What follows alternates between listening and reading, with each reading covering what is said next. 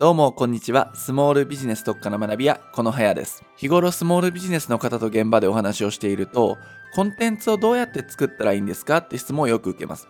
ここで言うコンテンツっていうのは、商品とかサービスのことに近い意味なんですけども、そのコンテンツをどうやって作ったらいいか？って質問をよく受けるんですね。なので、今回はそれをお題にお話をしていきたいと思います。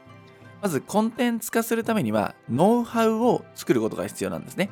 ノウハウがあって初めて商品になる、コンテンツになるので、ノウハウかコンテンツかっていうステップで進めていくことが正しい順番です。というふうに結論を言ってしまえばとても簡単なんですけども、ちょっとね、イメージしやすいようにあるエピソードをご紹介したいと思います。で何のエピソードかっていうと、林修先生のエピソードなんですね。たまたま見たテレビ番組で、林先生が興味深いことを言ってたんですよ。それは修学旅行の感想文についてなんですけども、普通でしたら原稿用紙1枚に、ほにゃららに行きました。これすごい楽しかったです。っ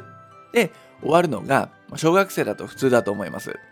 でもところが林先生は違ったんですね。林先生は、ただ感想文を書くだけではなくて、旅行先の写真なんかをこうペタペタ貼り付けていって、さらに歴史の出来事とか、少しでも興味や疑問を持った部分については、本などを参考に調べ尽くしたらしいんですよ。で、自分だけの感想文ならぬガイドブックを作ってしまったと。ガイドブック化したんですね。自分の血肉となるように自分のもののようにまとめてしまったわけです。小学生ながらにしてこの発想があったわけですね。この話ってスモールビジネス、特にまあコンサルタント型ビジネスと大きな共通点がありますね。一旦得た知識とか体験っていうのを流してしまってなかったことにしてしまうのはとてももったいないんですよね。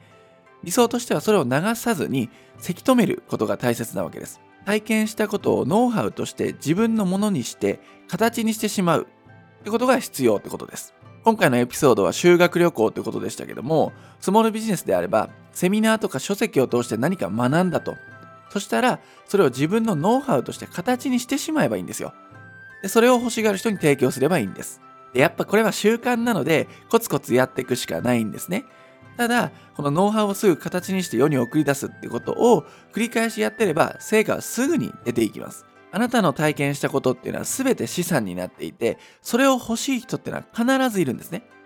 あなたにとっては当たり前で、もう勉強し終わったことでも、素人からするととか、初心者からすると、非常に価値のある情報だったりします。なので、いや、当たり前だからっていう知の呪縛みたいなのにね、とらわれてはいけません。なのでまずは自分の体験とか知識学んだことを自分のものとしてノウハウ化してしまうってことがポイントです。